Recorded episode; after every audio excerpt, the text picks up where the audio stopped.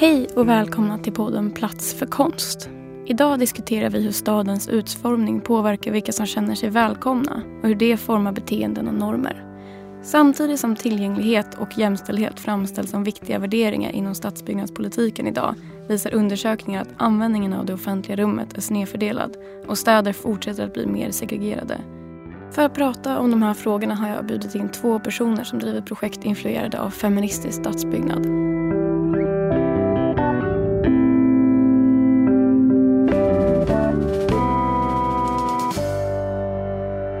Med i studion idag så har jag arkitekten Rebecka Rubin. Välkommen hit. Tack så mycket. Och bredvid oss sitter också kuratorn Veronica Wiman. Välkommen hit du med. Tack.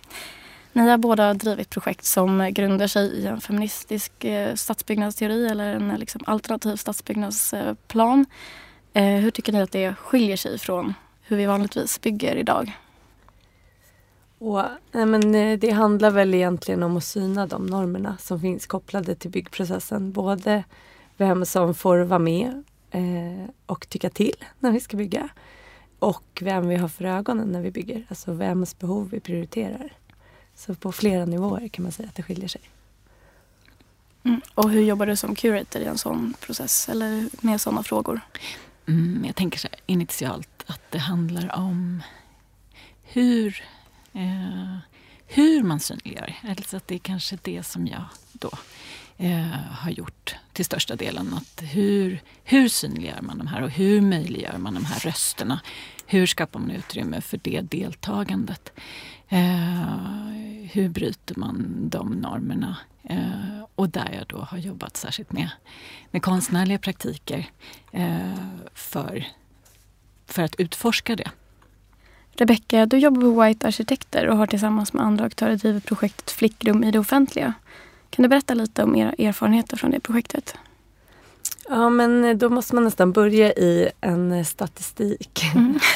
som Stockholms universitet hade tagit fram. Eh, som visade att de ytor som vi planerar för tonåringar i staden användes till 80 procent av killar och 20 procent av tjejer. Och där hade vi vetat ett tag men inte fått något gehör trots att alla styrdokument säger att vi ska bygga en stad för alla. Ja, men och sen så kom vi i kontakt med Unga Tur som är en teatergrupp. Mm. Som skulle sätta upp en pjäs som handlade om unga tjejer i det offentliga rummet. Och de ville att eh, ja, men jag och min kollega Angelica Åkerman bara skulle vara med som referensgrupp för att stämma av eh, om det stämde det de sa om stadsplanering. Men. Och sen när vi hade fått höra manus och varit där på en samtalskväll tillsammans med några andra också. Då kunde vi inte släppa släppa pjäsen för den var så fantastisk. Det var som att den eh, förkroppsligade den där statistiken och berörde den så att man inte kunde släppa det. Så vi sa till Unga Tur, men vi måste göra någonting mer här. Ni, kan vi göra, vill ni göra något med oss? Och då sa de, men vi har ett format som heter publiksamtal och vi vill gärna komma ut i verkligheten så okej, okay, vi gör något. Eh, och precis som vi hade varit referensgrupp så hade de också haft en referensgrupp som var unga tjejer. För att återigen stämma av om de var far off eller om de gjorde det som stämde. Eh, och då sa vi, men om vi ska göra något så gör vi förstås det allihopa tillsammans. För att det är igen de unga tjejernas perspektiv som vi är ute efter. Men så det var starten eh, på arbetet. Och då, så då använde vi helt enkelt pjäsen eh, som samtalsunderlag kan man säga. Och bjöd in folk från branschen, byggaktörer och stadsplanerare både från arkitektkontor och kommuner. Så fick de se pjäsen. Eh, och sen hade vi ett publiksamtal efteråt. Och första gången vi gjorde det här, och de unga tjejerna var med då från ungdomsrådet och deras ungdomsledare eh, Moa Lindunger. Och första gången vi gjorde det här så skulle vi reflektera över vad man sa i pjäsen och de vuxna bara berätta om hur det var för sig själva när de var tonåringar. I parti och minut och de romantiserade hur det var och de kunde inte sluta prata om hur det var att vara tonårstjej. Och sen så ställer sig ungdomsledaren Moa upp och säger så här, är det inte märkligt? Vi har ju massa tonårstjejer som är tonåringar idag på den här platsen här och vi lyssnar inte ens på dem blir tyst i ungefär fem sekunder och sen börjar de prata igen. Och eh, för Angelica och mig var det här nytt. Vi hade inte tänkt på att vuxna gör så. Eh, så att vi blev ganska nervösa inför nästa samtal när branschen skulle komma och vi skulle vara, facilitera samtalet. Men då tillsammans med Moa och tjejerna så gjorde vi helt enkelt ett upplägg där tjejerna var experter. Eh, och branschen fick sitta tyst och lyssna. Och sen efter liksom en stund fick de komma in. Och det blev ett så otroligt bra samtal. Och det var ju det här liksom att syna normerna igen. Vem kommer ta plats i det här rummet? Eh, vem vill prata om det här temat? Men och Ja men så liksom det var, det han, hela, och det här löper genom hela projektet sen, att det är sådana där förskjutningar som görs för att det ska komma rätt. Men då kunde vi ju koppla allt det tjejerna sa både till eh, ja, men, Kommissionen för ett hållbart Malmö och massa olika begrepp som sammanhållen stad och sånt som vi säger att vi vill uppnå. Men och i det här andra samtalet då så landade vi också i att alla de här erfarna branschmänniskorna kunde på något sätt sluta upp i att de visste inte hur rum för unga tjejer såg ut. Att de hade haft så många olika rum för ögonen. Vi vet hur det ser ut för gamla, för killar, för barnfamiljer. Men hur ser det ut om man gör ett rum för unga tjejer? Och på, då, eh, det var 2015, så fanns det Rosens röda matta i Malmö. Men det var det enda som fanns. Och det var inte utvärderat. Och det var, så att det fanns verkligen den här, eh, vi har inte ens några referenser. Och då blev nästa steg helt enkelt att eh, gå in i modellverkstaden med tjejerna som experter och bygga. Hur skulle det kunna se ut på er, på, i de här rummen som är era rum? Eh, det var på Bagarmossens torg. Och då blev det liksom igen att vi fick en helt annan roll som arkitekter istället för att rita. Så fick vi tillsammans med den här ungdomsledaren Moa ha en dos and don'ts för våra arkitektkollegor som skulle få vara med på workshopen när man jobbar med barn. Så att de inte skulle bli de där vuxna som körde över det barnen tyckte. Men vilka var det som var med på den, eh, den modellworkshopen då? Det var ja men för då var det eh, Ja, vi fick så otroligt stort gehör på kontoret. Alla ville vara med. Men nya arkitekter var det. Landskapsarkitekter, stadsbyggare och eh, skolarkitekter. Och sen så var det jag tror, nio unga tjejer. Och, och så, hade, och så eh, Angelica och jag och Moas och eh, Anna Ågren, vår kollega också, som faciliterade det. Och sen bjöd vi in till vernissage så alla som hade varit med på det här publiksamtalet fick komma eh, och titta på svar på frågan. Eh, ja, men så då, då hade vi hittat några platser och även i den processen var det, vi hade gjort ett upplägg med tävling, stämde av det med unga tjejerna. De sa, man blir inte ett dugg kreativ av att tävla. Nej, det stämmer ju. Mm. Eh, så fick vi snickra om och så gjorde vi på tre olika platser istället. Så, så det där genomsyrade processen att på något sätt få in i hela vårt upplägg att vi, nu är det inte bara vi som är experter på den här frågan utan det finns en expertisgrupp till som vi måste stämma av med. Men och då så byggde vi helt enkelt modell. Det var jättekul eh, förstås. Det är kul att göra med händerna tillsammans. Eh, och sen så kom alla på vernissage och så fick tjejerna presentera vad de hade gjort och vad som var bärande i förslagen. Och så kunde vi reflektera tillsammans. Och det var ju så intressant då med den här gruppen av professionella eller väldigt erfarna eh, stadsbyggare från olika håll och kanter som kom som direkt kunde identifiera så mycket som var annorlunda än det vi brukar göra. Mm. Att det var väldigt intima skalor, att det var karaktärstarkt, att det fanns platser att sitta på mitt emot varandra så man kan titta varandra i ögonen. Alltså det är väldigt så fundamentala mänskliga behov.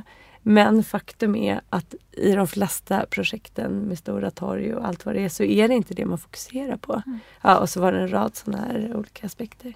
Mm. Och det kanske också är en bra lärdom i allmänhet tänker jag när man jobbar med liksom, eh, referensgrupper och sånt och tänka att de också är experter på sin egen tillvaro och att så här, faktiskt värdesätta deras åsikter och inte tänka att nu är det vi som kan allt om stadsbyggnad och ni kan liksom, ge oss åsikter. Eller att det liksom är en väldigt så här, det är väldigt eh, starkt att kunna ta in de eh, åsikterna och verkligen ta tillvara på dem.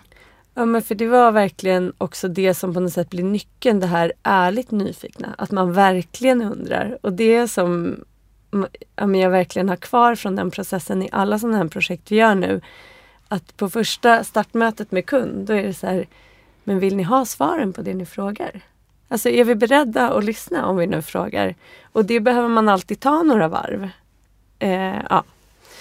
för att ta med sig. Men det är också ja, som sagt, då det ger någonting att ha de här processerna. Mm, ja men absolut. Men ni har fått en väldigt eh, positiv respons känns det som från branschen ändå. Det har, fått väldigt, alltså det har skrivits ganska mycket om det här projektet och så fick det här eh, priset från Sveriges arkitekter, eh, arkitekten 2017 mm. fick ni det kanske.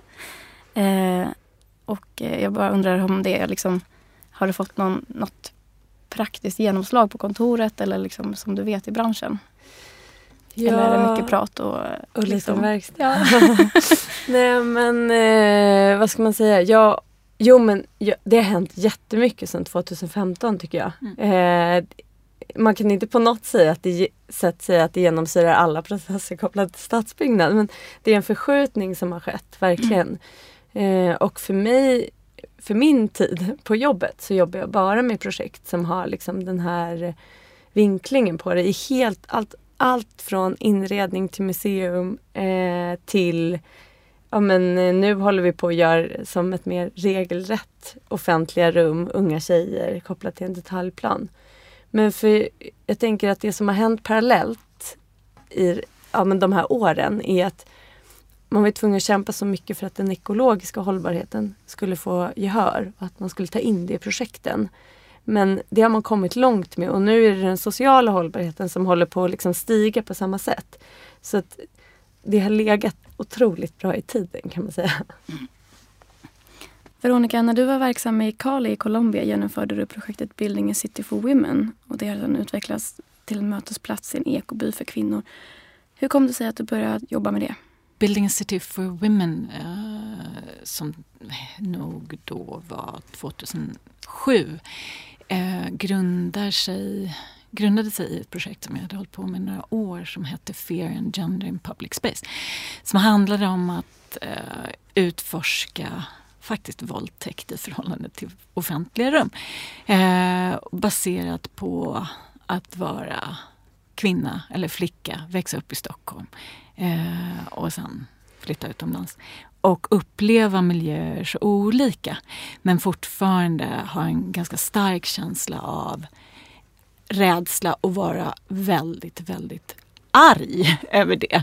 Så att hela det projektet kommer egentligen utifrån en eh, en väldig frustration över att jag som kvinna ska behöva känna mig rädd. Så att så eh, naivt, eller inte naivt men så, så mm, liksom basalt. Eh, men, men därav så blev liksom konsten ett rum för att för att arbeta med den, eh, med den frustrationen eh, och, och, och, och ilskan faktiskt. Så, så då blev det som mycket som ett aktivistprojekt för mig i början. Och eh, där jag började skriva men sen eh, fick jobb på, i Finland och eh, fick driva eller göra en kurs på, på Konsthögskolan i Helsingfors eh, för en magisterklass. Och, och, där skapade den kursen som då var tematisk kring eh, Fear and Gender in Public Space. Och där det, tillbaka till statistik eh, Rebecka, då, eh, där det är såklart, okej okay, vad är relationen mellan statistik och rädsla? och, eh, och kvinnans utrymme. Så då statistiken kring då Helsingfors stadspark, Kaisaniemi park, var väl ett eh, våldtäktsbrott per år. Men ändå så var det ju så att, att man inte, kvinnor ville inte gå genom den parken. Så det där var vår utgångspunkt då eh, med den här eh, magisterklassen på Konsthögskolan som jag jobbade med. Och, det var, och så började vi därifrån och så höll vi på i två terminer. Eh, och det var så spännande och där jag bjöd in då någon från kriminolog, någon från Stadskontoret, någon trädgårdsmästare. Så det var väldigt så interdisciplinärt uppbyggt. Eh, och jag hade ingen klar idé. Alltså det handlade också om, okej okay, vilka är de här studenterna? Utifrån deras perspektiv, vilka är de? Bakgrund, eh, utbildning etc. Eh, kroppsstorlek, erfarenheter, upplevelser av miljöer. Att det var det som var grunden för att styra hela det projektet. Och det var också så som det Fear and Gender in Public Space höll på i kanske fem, sex år. Eh, I och då till Colombia, till Indien, till Sydafrika, Johannesburg, eh, San Francisco. Där jag som var inbjuden gästprofessor och fick arbeta med eh, ja, göra kurser som var tematiska, där det var liksom den plattformen som vi arbetade med. Um, så att det här pågick parallellt. Och då under tiden så hamnade jag med, så 2007 tillbaka till Colombia. Så där eh, kom jag dit och av eh, olika anledningar så hamnade jag där. Och Fear and Gender in Public Space blev en intervention på, en, på ett konstcenter. Där jag arbetade med kartor eh, tillsammans med en konstnär. Och gjorde kartor, egna kartor, men också som handlade om då den lokala omgivningen kring det här konstcentret. För att jag ville utforska var i det här området, i Stora Cali, eh, Eh, som är Colombias tredje största stad. Var känner kvinnor och flickor rädsla här? Eh, och då höll jag på med det i två veckor eh, och jag bjöd in också olika samtalsgrupper och det var olika feministiska grupper och så vidare. Men, och, och upptäckte att bara att adressera gender, som då är genero på spanska. Där fanns det bara utmaningar som jag inte visste om naturligtvis. Um, och det var så oerhört spännande och jag mötte så mycket människor som jag bara ville fortsätta en dialog med. Och jag förstod också att arbetet var Nej, men att lyfta de frågorna och också vara inte lokal och komma in och lyfta de frågorna var en stor, var stort var väldigt produktivt. Eh, och då ledde det till att vi, jag tillsammans med en konsthantverks, eh, konsthantverkare, smyckekonstnär, Cissi Westerberg, vi eh, sökte pengar från SI eh, och fick medel och kom tillbaka ett halvår senare och var där i tre månader. Och då, baserat på den undersökningen var kvinnor och flickor kände rädsla, så gjorde vi Building Institute for Women. Och det realiserades i en period om tre veckor där vi gjorde en offentlig intervention på det torget där då de här, där jag hade fått resultat. Att det är här som faktiskt många känner sig otrygga. Och genom konsthantverk, eh, lokala konsthantverkare, performancekonstnärer. Eh, vi samarbetade med um, Association Women Head of Households eh, och gjorde olika designprocesser eh, och olika konsthantverksprocesser. Men som baserade sig på då de lokala samarbetspartners eh, praktik. Mm, det är ganska intressant att man har, alltså båda de här projekten bygger på en väldigt så här eh, stor lyhördhet för det lokala samhället och att man faktiskt utgår från reella förhållanden på de specifika platserna. Att det inte kommer från en så här teoretisk grund att ah, den här liksom, teorin om den här samhällsbyggnadsdelen säger att. Utan att man faktiskt kommer från andra hållet, underifrån och liksom baserar allting på dialoger. Och så. Det, är väldigt, eh, alltså, det är väldigt bra att komma ihåg det. Att det är så som man liksom kommer, eh, kommer fram till andra resultat. Att det inte bara liksom är att komma med förutfattade meningar om vad det är som gör att folk är rädda i, ett, eh, i en eh, liksom, offentlig miljö eller så. Att det, ja, är det väldigt... Eh- men, och det som jag tänker, det som väl då, alltså konsten för mig är liksom en såklart en metod men också ett verktyg för att hitta mm, sätt att, att prata om det. För det, mm, vi kan ju göra olika analyser och vi kan göra undersökningar och så vidare. Eh, vad får vi för resultat på de undersökningarna? Eh, och jag tänker att eh, olika kontext har olika och olika grupper har olika förmåga att uh, få tillgång till att delta i de undersökningarna och också få och, och möjlighet att uttrycka sig. Och kanske då i fallet där det handlade faktiskt om rädsla och i det här specifika fallet våldtäkt som jag har fortsatt arbeta med idag eh, är ett sånt ämne att man liksom också tror jag måste tänka hur hur pratar vi om det här? Och vad, vad, vad har vi för rum för att göra det? Så sånt, det är viktigt. Om du tänker på ditt projekt i Cali i Colombia, har du någonting som du skulle vilja arbeta vidare med i Sverige eller som, är, eh, som finns potential här? Eh, nej men jag tror att, eh, att man har börjat, att, eh, att man är på god väg att, eh, att tänka lokalt. Eh, lokal förankring. Mm, jag ser många konstnärer som gör fantastiska arbeten. Eh, jag, eh, jag tänker att det finns ett problem i konstbegreppet och vem som definierar konstbegreppet.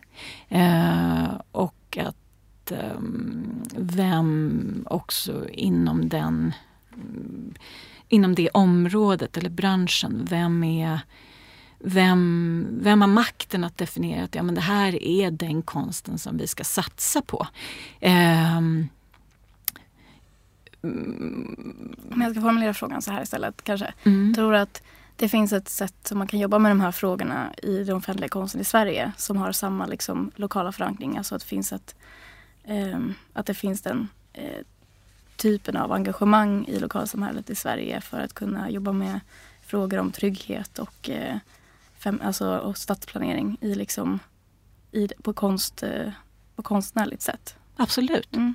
Men det, jag tänker att, att det fortfarande handlar om eh, men vad, vad är konst? Jag menar, vem, vi, idag har vi ett, eh, ett, ett, där, ett filter där, som, där, man, där tillgången till att säga att... Alltså jag tänker lokalsamhället är experter ju på sitt område. Eh, och att vi...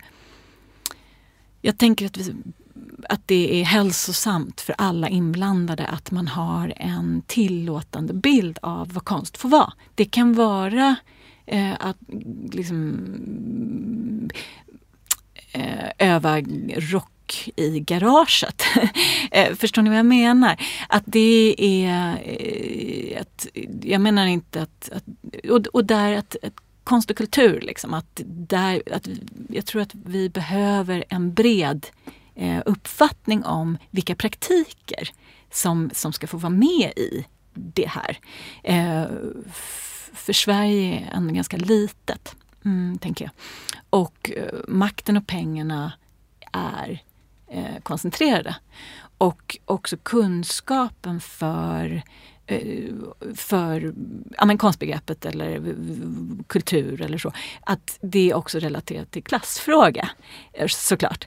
Mm, och att eh, där behöver vi en väldigt ödmjuk och eh, öppen bild för att kunna vara inkluderande som vi så gärna pratar om.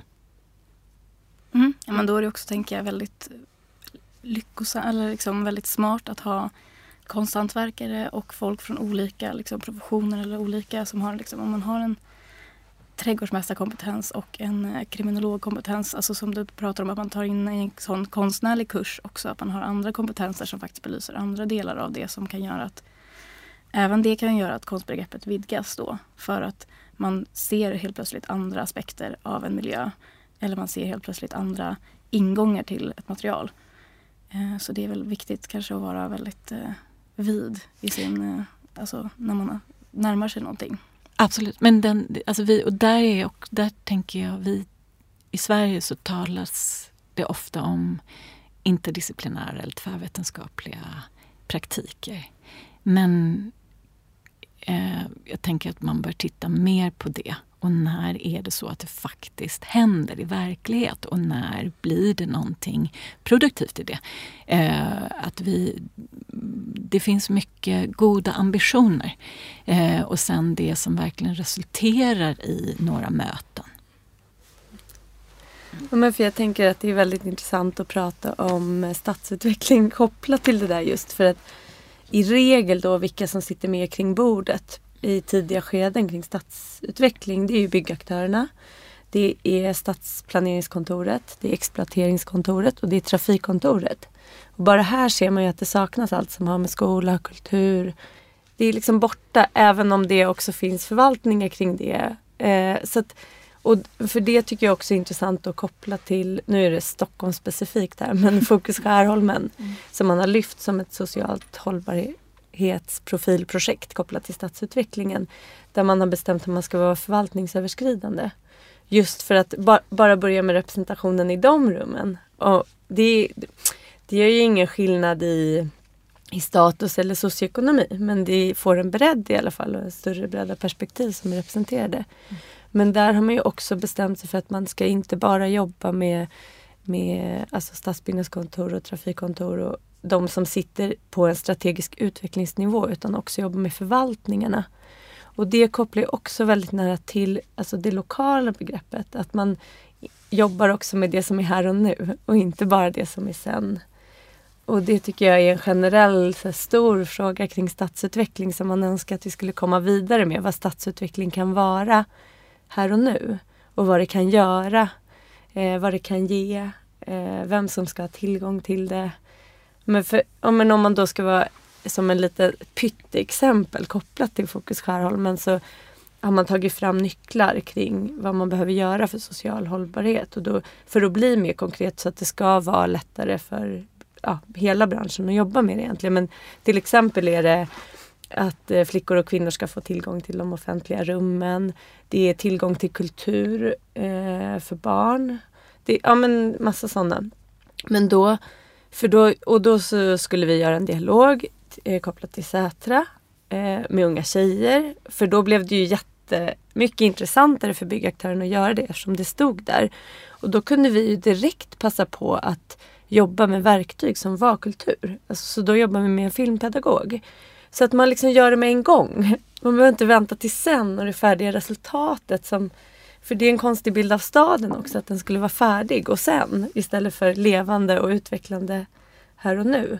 Så jag tänker att det finns här ganska många delar i det där och vem som vem är med när vi stadsplanerar? Det är både lokalbefolkningen men också liksom kulturaktörer men också det är liksom en del i hela samhällsbygget som är så otroligt komplext och då kanske man behöver ha en kriminolog och eh, en ungdomsledare och ja, jag vet inte vilka men en mycket större bredd. En sjuk, ja, man måste liksom få in de ja. där perspektiven och då kan vi göra en ja, mycket mer intressant och levande stad. Mm. Mm. Eh, ja, precis. Men det är också det som blir väldigt här, tydligt när man diskuterar sådana här projekt som faktiskt har ägt rum. Alltså att det faktiskt är både i, liksom, i början i startgroparna så har det funnits ett engagemang från flera håll. Att ni har varit väldigt många aktörer som samarbetade redan från början. Eh, och att det liksom är och att man har flera professioner som närvarar. Att man får liksom en, redan i starten så har man medvetenheten om att det här är inte liksom en, en rak linje eller det kommer inte vara någonting som har ett tydligt start och en tydligt slutpunkt. Liksom. Utan att man förändrar processen under tiden och på, låter sig påverkas av det som är, finns runt omkring. Mm, ja, för det är ju en stor utmaning, tänker jag, att våga inte veta. Mm. Alltså det där är liksom att, att kunna bära det. Att vi vet inte nu. Mm. Men vi, vår process kommer leda fram till. Det tänker jag är en sån jättegrej. Eh, men sen tänker jag också då om man är många och hur man skapar och hur det kommer fram eh, olika perspektiv och kunskap kopplat till konsten och det här, ja men jag sa lite så här eh, i förbifarten, ja och det var förstås jättekul att bygga modell. Mm. Och du pratade om liksom konsten som att det finns en möjlighet att reflektera medan man gör. Och det tänker jag är en nyckel i det. Eh, att man, om man ska prata med en grupp som inte är van att rita planer eller skriva samrådsyttranden, då måste man jobba på andra sätt. Och då, för att inte de ska hamna i att de reproducerar så här, vad vill ni ha? Ja, en sandlåda, men den ska vara rund. Ja, men är det det? Liksom? Eller kan vi jobba vidare kring det här? Vad det är som man verkligen behöver. Vilka behov behöver man få tillfredsställa? Eh, så det tänker jag är en jättekraft i konsten kopplat mm. till stadsutvecklingsprocessen och ett jättestort behov om vi ska hålla de här meningsfulla dialogerna. Mm. Och det kan ju också vara ett sätt eh, att eh, igen jobba med de där hierarkierna i rummet. För om vi som är himla vana att prata fikonspråk om stadsbyggnad inte kan prata just en stund så kanske man hamnar mera jämnt helt enkelt. Men jag tänker också att, att, man, att man behöver erkänna eh, de olika praktikernas värde eh, på ett sätt som... Alltså att just det där, inte bara att ja, men, olika aktörer eller olika kommer in i, i olika steg och då eh, klichén kring, kring den konstnärliga processen i en byggprocess kanske där den kommer allra sist eller så. Men eh, att man också behöver en inte bara, jag menar att begära att det ska finnas tillit kanske är för mycket men att det i alla fall ska finnas en respekt för, ja men nu tar vi in filmaren, eh, skribenten, eh, teaterpersonerna eller konstnären, den bildkonstnären. Och de det här är deras utrymme och det här är vad de, och vi är alla i det här tillsammans och vi eh, låter det vara så. Eh, och, och, och, och, då tror jag att vi kan få liksom en verkligt eh, ja, men, produktiv och, och, och, och hälsosam och meningsfulla projekt. Eh, men det, det kanske inte, jag vet inte, det sker inte så ofta tror jag. Eh, mm. Nej, och jag tror att de gångerna som det sker kanske det skulle vara, eller liksom de projekten kanske behövs lyftas upp och eh, tittas på noggrant och se vad var det som gjorde att det här lyckades eller vad var det som gjorde att den här processen eh, vara framgångsrik på just det här området och att man kanske kan eh, vara bra på att eh, inse när, liksom, när det händer vissa specifika saker som gör att eh, att konsten får ta plats eller att andra delar av processen får liksom genomsyra många professioner eller att samarbeta funkar extra bra. Att det också behövs en liksom, eh, typ av utvärdering efter sådana här samarbeten eller också som gör att man måste reflektera över varför blev det inte bra? Eller varför lyckades inte det här samarbetet? Eller varför, varför blev det så igen att konstnären fick komma in sent i processen? Eller alltså så att man måste utvärdera Eh, och det är kanske det som är svårast för det är ju svårt i, ett samar- i en samarbetsprocess eh, vem som ska utvärdera det eller vem som ska ha eh, den liksom, översikten eller den distansen till ett samarbete. Att kunna eh, analysera själva samarbetet om man har varit en del av det själv. Mm. Eh. Men eh, det är också en fråga om vad är kunskap? Som du säger Rebecka, när man ehm, att Eh, att, det är viktigt med tillit till att okay, den här processen kommer att leda till någonting. Eh, det, och, men, och då... De här aktörerna finns med i det här projektet. Man sitter med olika kompetens, olika referenser, olika känslor i sin kropp i förhållande till den här miljön. Eh, allt det här är ju först såklart eh, lika mycket värt men då de olika personerna har olika möjlighet eller färdighet eller verktyg att, ehm, att skapa då produkten, om vi nu kallar det det. Eh, men att det också tänker hur Sverige ser ut nu eh, och de utmaningarna eh, i förhållande till olika kulturer, olika eh, sätt att att, vilja bo eller vilja gå eller vilja leva eller eh, ta sig an en stad, ta sig an eh, sitt kvarter, interagera med andra olika människor. Alltså allt det är ju mm, kunskap som vi kanske inte...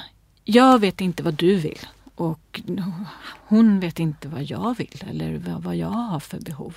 Att vi måste, vi måste skapa möten där vi kan samla in den här kunskapen eh, och vara öppna för att vi kanske inte förstår det. Mm, för nu är det också som att båda de här projekten som ni har jobbat med har ju varit väldigt beroende av ert intresse som liksom aktörer eller professionella personer men också som liksom, det, ert personliga intresse för de här frågorna. Och det är det som också tänk, som jag blir liksom lite eh, frustrerad över att såna här, den här typen av frågor alltid är beroende av liksom, eldsjälar eller av liksom, ett personligt engagemang. Att det inte kommer naturligt i en process att man lyfter fram alla personers åsikter eller att man tar in eh, lokal, lokala röster om ett, projekt, eh, ett byggprojekt eller om ett, eh, ja, vad det nu är för stadsutvecklingsprojekt eller liksom, som har med folks levnadsmiljöer att göra. Att det liksom är, ska vara beroende av att ett personligt engagemang hos en liksom, aktör med eh, ändå eh, med auktoritet. Hur tänker ni att det, eller hur ser ni på vems liksom, ansvar det är att vara eh, mån om alla invånare i en stad? Eller, liksom? Ja men eh, det är ju förstås alltså, kommunens och statens på något sätt i någon förlängning ansvar. Eh, men jag måste säga att jag ser det du ser också. Att när jag tittar på så här, oj det här var ju ett spännande projekt. Det här verkar lätt till resultat. Då är det ju väldigt ofta att det är personberoende. Att det bygger på en eller ofta en grupp personer som har drivit något. Och. Men sen så tycker jag också att om man ska vara hoppfull i det så tycker jag att det händer mycket då till exempel med Fokus Skärholmen. När man sätter social hållbarhet i fokus, om man bara trycker det rakt in i markanvisningen då som är byggaktörernas stora eh, grej om de ska få bygga eller inte. Det är deras stora affär. Eh, så att, att man använder de delarna. Men, och samtidigt så tycker jag också att alltså Boverket och Vinnova, den typen av, när de gör utlysningar som skapar utrymme att utveckla de här frågorna så händer det också jättemycket. Och det är nog ändå så när förskjutningar ska till att man behöver den där kraften mm. in. Eh, ja, så. Och då också, för jag tycker själv, ja, lite som du pratade om i början, att det är väldigt eh, kraftfullt med pr praktiska exempel. Och de behöver inte vara perfekta men de kan lyfta någon aspekt och så blir man lite mindre rädd att göra det nästa gång. Och man kan förklara lite bättre för en större grupp vad det innebär. Och, eh, ja, var man, kan ja. man ha för att väcka intresse hos folk. Och ja. Det kan ju vara både att det finns i en upphandling att ni, den här frågan är också med och också viktig. Och att det också väcker engagemang hos folk. Det behöver inte vara så att det är bara tvång som läggs utan att det kan vara. Ett intresse. Precis. Både pisk och morot. Ja. Det är liksom en bra ja. att komma framåt. Men där är också viktigt, tänker jag, att man... Uh, the practice of failure. Mm. Alltså att misstag, mm. det, det är jätteviktigt. Det är de vi måste prata om, det är de vi måste dela. Och så, så min känsla eller erfarenhet av Sverige är att vi är så rädda för att dela dem. Och att det inte finns något forum för att mötas och prata om det. Att det handlar mestadels om att vi måste liksom bara prata om hur duktiga vi är och banka varandra vid ryggen för allt som vi har åstadkommit. Eh, och där, där just de här viktiga felstegen, att, att få lära sig av dem. Um, men en annan tanke hos mig är också att eh, Rebecka, du nämner Vinnova och så. Jag menar också att ha tillgång till vetskapen om att här kan vi söka pengar. Det här är utrymmen för att utforska eller göra. Ja, Sverige har ju jätte jag menar Kulturrådet, Konstnärsnämnden eller ja, för de som är i den branschen. Men möjligheten att sätta ihop sådana ansökningar och, och vilk, om vi då talar om och så, vilka är det som faktiskt till slut gör det? Eh, vilka har de ingångarna? Vilka har den kapaciteten? Vem kan sätta in resurser? Eh, och vem blir till slut kanske, vem har cred? Så att alla de, jag menar, det, jag skulle vilja säga att Sverige verkligen ett ganska skrämmande klassamhälle om man tittar på det här, alla de här strukturerna. Hur ska, hur ska vi bryta dem? Eh, men då finns det ju faktiskt jättemycket goda exempel. Om man breddar, om vi är faktiskt ärligt intresserade av kunskap och se vad som, och vill arbeta från, nerifrån och upp. Eh, att man tillåter att vidga kulturbegreppet, konstbegreppet och inkluderande. Att, att vi också, de aktörerna som sitter på prominenta arkitektkontor, på olika myndigheter, att vi också rör oss i olika rum och rör oss mellan olika grupper. Eh, och möts i olika rum. Och där tror jag igen att ju konsten är så himla bra. Eh, för att skapa de möten och de möjligheterna. Ja men för det här är tycker jag också intressant för det kommer så tillbaka till staden. Mm. Och att Stockholm är så himla segregerat. Och det blir bara mer och mer segregerat. Och vi, liksom de här mötena igen som skapar förståelse mellan olika är så otroligt centrala för att skapa Alltså om man ska vara krass, en, en välmående stad som, alltså utifrån alla aspekter, även ekonomiska. Det sker ingen innovation om vi bara är inlåsta i våra egna bubblor. Så att det finns ju liksom, i det stora är det i allas intresse. Eh, men i det lilla så tenderar folk att bli väldigt protektionistiska och det kommer tillbaka då både i projekten men också i staden som stort. Eh, men där, och där tänker jag att det också kommer tillbaka till statistik igen. Men att det är så bra med den här till exempel skillnaderna Stockholm. Där man har kartlagt Stockholm liksom geografiskt utifrån ja, men folkhälsa, eh, utbildning, massa olika saker. För att då kan man i alla fall börja prata om det. Se, så här stora är skillnaderna. Vi måste jobba med det här. Vad ska vi göra för att barn ska få tillgång till utbildning i hela Stockholm? Att det, mm. ja centralt helt enkelt.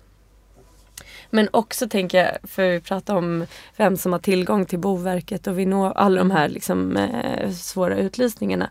Det är ju precis samma sak kopplat till stadsutvecklingsprocessen. Vem förstår att vi håller på att stadsutvecklar precis där de bor? Alltså i många, i de socioekonomiskt svagare områden, då på frågan så här, men har ni pratat något om stadsutveckling? Har ni hört det begreppet? Ja, det står byggkranar där borta. Och i de socioekonomiskt starka områdena då är det ju snarare så här att nej, vi slog ner den här planen också för vi vill inte att de ska bygga här vid oss. Och det är otroligt odemokratiskt för att man har inte ens möjlighet att tillgodogöra sig informationen om att en sån här kontext kommer förändras. Så att det är på så himla många olika nivåer som ja, man behöver sprida kunskap. Liksom göra det mm. tillgängligt helt enkelt. Absolut. Men eh, känner du att den feministiska stadsbyggnaden får rum i, den, i debatten och i eh, samhällsbyggnadsprocesserna idag i Sverige? Mm, men som, som vi har redan sagt här, jag menar, det har ju hänt ganska mycket de senaste åren i Sverige eh, kring eh, amen, gestaltning och eh, trygghetsfrågor och så.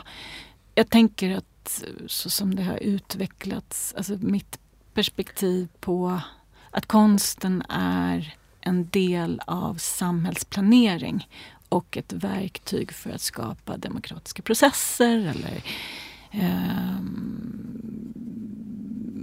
demokratiska rum eller så. Alltså det, det finns ju och det har ju funnits länge också. Och eh, från kanske olika myndigheters perspektiv idag så ser man också att man erkänner det liksom och vill satsa på det. Um, Sen så blir jag jätterädd och skrämd över att se hur trygghetsfrågan utvecklas och att man ska lösa den med teknik. Mm. Och, eh, och att det bara skapar till ökad segregation och så istället. Men det har vi redan pratat om lite grann. Mm. Men känner du att det är lättare att väcka frågan om trygghet och eh, liksom kvinno, alltså kvinnoperspektivet i en stadsmiljö nu? Eller eller är det fortfarande eh, motstånd för att diskutera frågan om det? Mm, nej men den diskuteras ju jättehett och mm. inte minst så som debatten eller valprocessen såg ut, eh, kampanjen eh, var den väl en nyckel. Eh, men det, det, den, den styr ju ibland åt fel håll, tänker jag. Eh, där det handlar om neoliberal liksom, utveckling som är mer marknadsanpassad och inriktad än vad det kanske handlar om social hållbarhet. Men eh, jag tror inte att det, den, den finns där. Sen hur den, frågan om hur den ska lösas eh, kan man ju tycka olika om.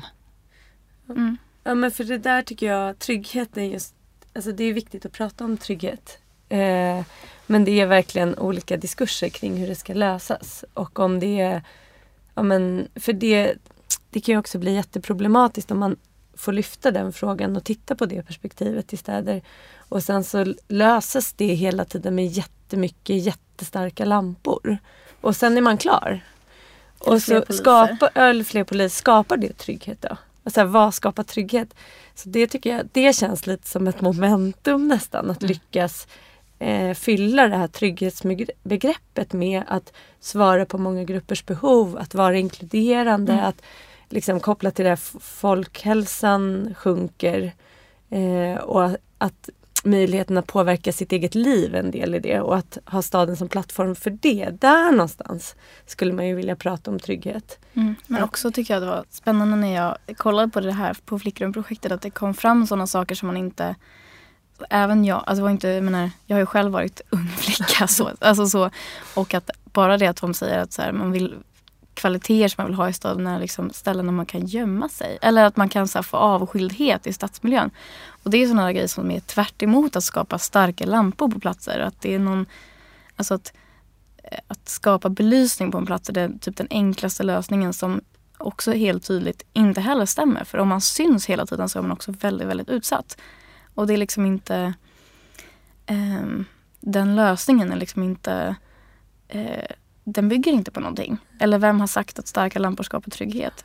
Eh, när uppenbarligen de här unga flickorna tycker att de vill kunna ha ett, en plats där de känner sig trygga för, och inte syns. Alltså det är väldigt eh, spännande. Ja men verkligen. För det, ja men precis, där de inte är exponerade. Liksom. Mm.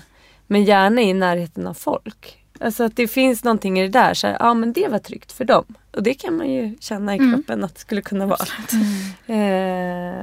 Eh, men så det tycker jag, det känns som en så stor utmaning för branschen att förklara vad trygghet eh, handlar om. Eller hur vi kan, och hur vi kan lösa det och jobba med det mm. när vi stadsutvecklar.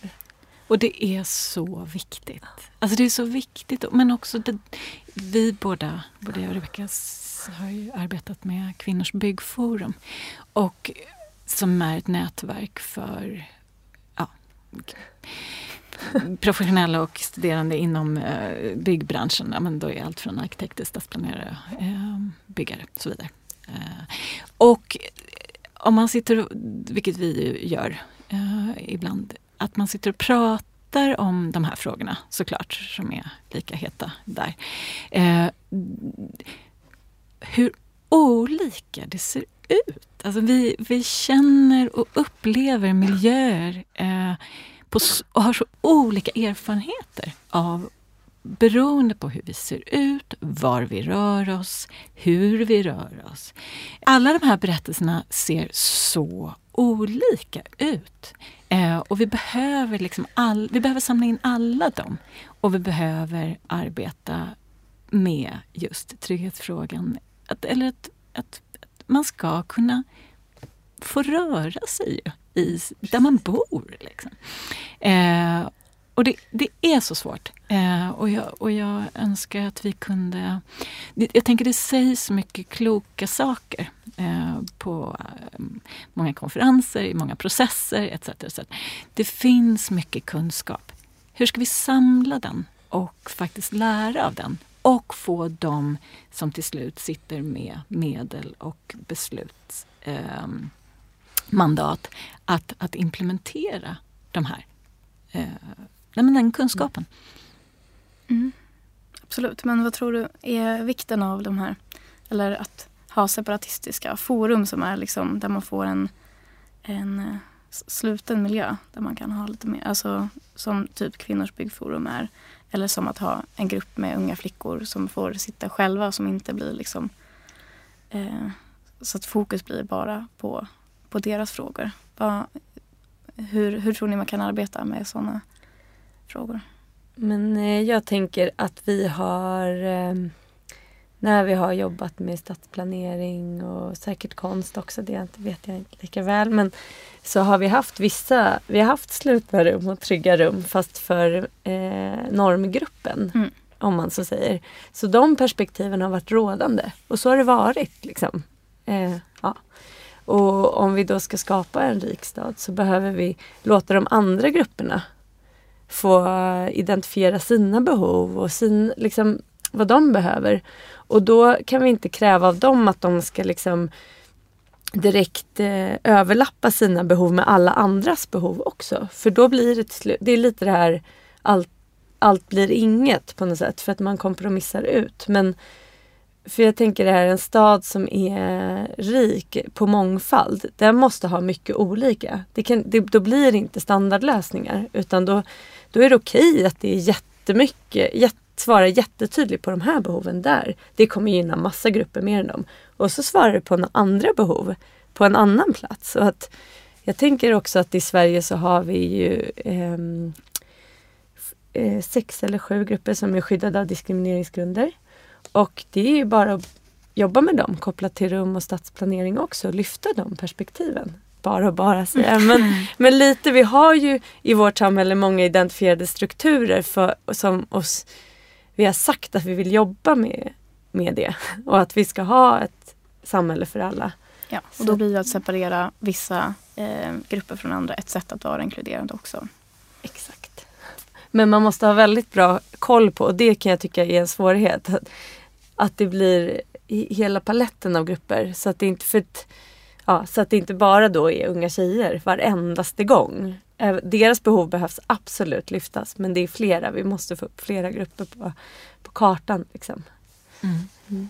Nej men också så tänker jag att, att, vi kanske kan prata om lite om representation. För att den offentliga konsten har ju ändå blivit diskuterad eller väldigt mycket i form av så här statyer och liksom både eller liksom skulptur och bildkonst som offentlig konst har ju varit ändå det förhärskande inom liksom, den offentliga konsten väldigt länge. Och det finns ju många som har liksom räknat eh, antalet representerade kvinnor mot män och sådär. Att det kan vara eh, att det är en väldigt, väldigt stor skillnad. Eh, och jag tänker att vi kan prata lite om representation i staden. Både med tanke på typ eh, vilka som avbildas och på vilket sätt inom den offentliga konsten men också till exempel reklambilder och bilder som representerar olika stereotyper och olika, eh, liksom, olika kroppar som representeras i rummet. Hur tänker ni kring liksom, representationens roll i det här stadsutvecklingen? Liksom? Hur? men jag blir bara, liksom det här med reklam i tunnelbanan som är så otroligt stereotyp är ju så otroligt problematiskt. För att det också är mer kvinnor som reser hållbart med tunnelbanan och massa barn och att det är ju massa länder som har förbjudit det bara. Så, färdigt. Mm. Eh, och det är eh, på något sätt tänker jag att det är den mest banala nivån eh, av vilka budskap vi vill förmedla i våra offentliga rum. Eh, så ja, så mm. helt kort.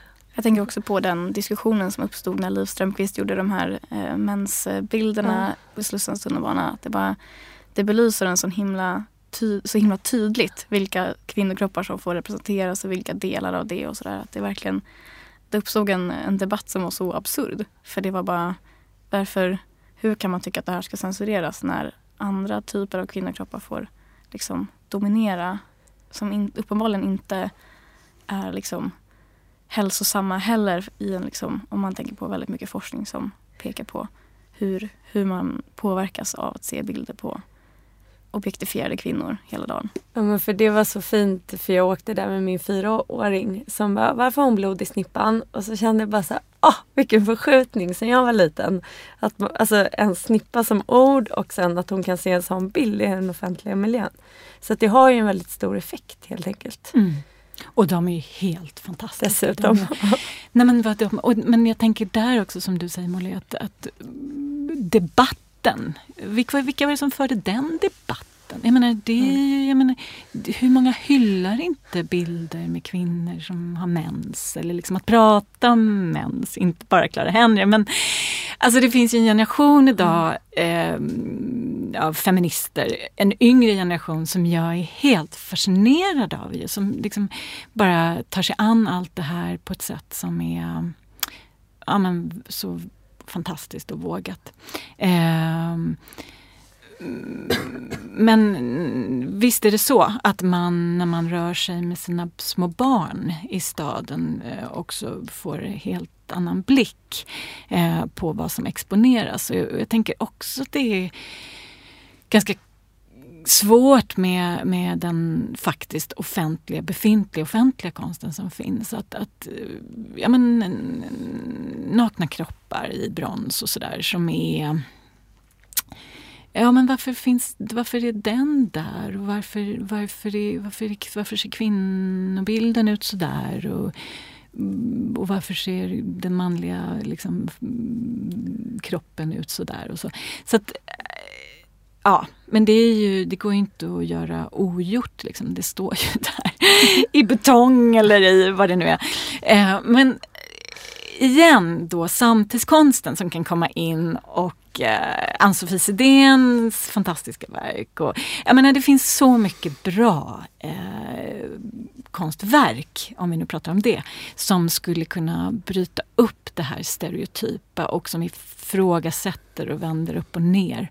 Eh, om man tänker just befintlig konst. Eh, och där menar jag att det är också oerhört viktigt att, att vi tänker på barnperspektivet. Att vi tänker på att ja, men det här i våra offentliga miljöer, vad är det som konsten kan ha för budskap? Vi skriver vår historia med de här med de här verken och med de här objekten eller situationerna eller vad det är vi, vi väljer, vad som, vad som får ta plats. Eh, är de, är det, är de, är de, vad har de för etnicitet? Vad är det för kön? Vad är det för uh, valkar? Inte valkar? Etc. Mm, det är jätteviktigt och jätte... Det På samma sätt som byggen, alltså, även liksom stadsbyggnader ur ett mer arkitektoniskt perspektiv är ju också ett sätt att skriva in vad som passar in och inte. Alltså vilka familjekonstellationer kan ta plats i den här lägenheten eller vilka eh, typer av levnadsstilar får plats i den här stadsdelen. Eh, så kan man ju också alltså, utvidga det till att tänka att eh, vilka som exkluderas och vilka som inkluderas av olika, alltså av, det är också en typ av representation. Alltså att även om man nu sitter jag och kramar min bok, äh. min Michelle Göranssons avhandling Materialiserade sexualiteter. Mm. Den pratar om så här, den pratar om kroppar som skaver i, i liksom stadsbyggnaden eller stadens eh, materialiserade struktur. Personer som upplever att de inte passar in eller de, att, mm. att deras eh, orientering inte mm. får mm. ett, en materialisering mm. i stadsrummet. Och det är ju både kanske om man har ett, en, en, en, liksom en sexuell orientering eller om man har en, liksom en bara en annan levnadsstil eller mm. en, ett annat utseende som inte liksom är eh, som inte skrivs fram i stadens, eh, i stadens diskurs.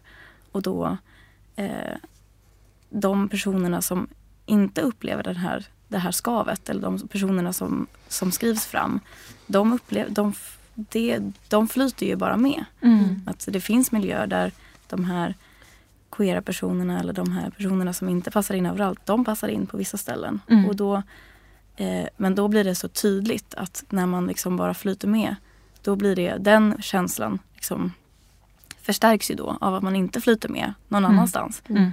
Och att jag tänker att det, det perspektivet på liksom, eh, vem staden är till för, det måste ju kunna utvidgas till att även om man har liksom en annan etnicitet eller om man är här, jag vet inte, om man, man är här i Stockholm som turist och inte känner att man liksom hittar sin väg för att vägnätet är anpassat efter vår sätt, vårt sätt att se på hur ska ett vägnät se ut eller hur ska tunnelbanenät se ut eller hur ska vilka byggnader ska komma var i staden mm. eh, och vilka byggnader ska fronta och vilka, vilka sfärer ska vara allra mest privata. Mm. Vi kommer tyvärr igen ju tillbaka till maktpositioner och var det finns, vem som bestämmer ju, tänker jag. Eh, men att i en, om vi har en situation, en bild där det finns plats för många små aktörer och mindre aktörer också.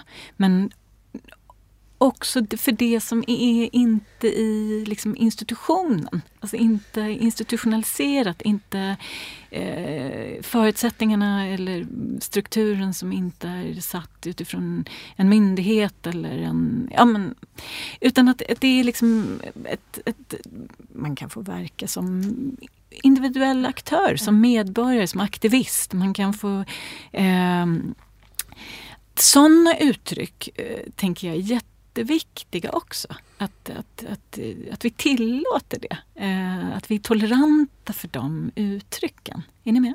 Mm. Mm. Ja men att se värdet i det. Alltså, ja. Det är en byggsten i staden. Exakt. Ja.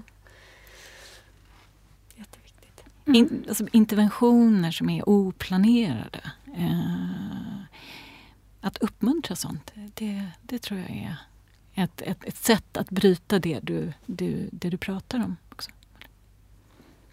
Ja, men om man ska vara väldigt stor så tänker jag att världen går ju i en negativ riktning där samhällena blir mer och mer delade. Eh, samtidigt så just nu i Sverige kanske frågan om sociala, social hållbarhet kopplat till stadsutveckling går i en positiv riktning. Så att vi bara hoppas att det liksom eh, fortsätter och att vi fortsätter ifrågasätta både normerna kring vem som får vara med och tycka till när vi stadsutvecklar och vem vi faktiskt har för ögonen, vems behov vi har för ögonen när vi stadsutvecklar. Anna, tack så mycket för att ni har medverkat. Tack. tack. Eh, och tack alla som lyssnar. och podden Plats för konst är tillbaka igen om en månad. Ha det fint.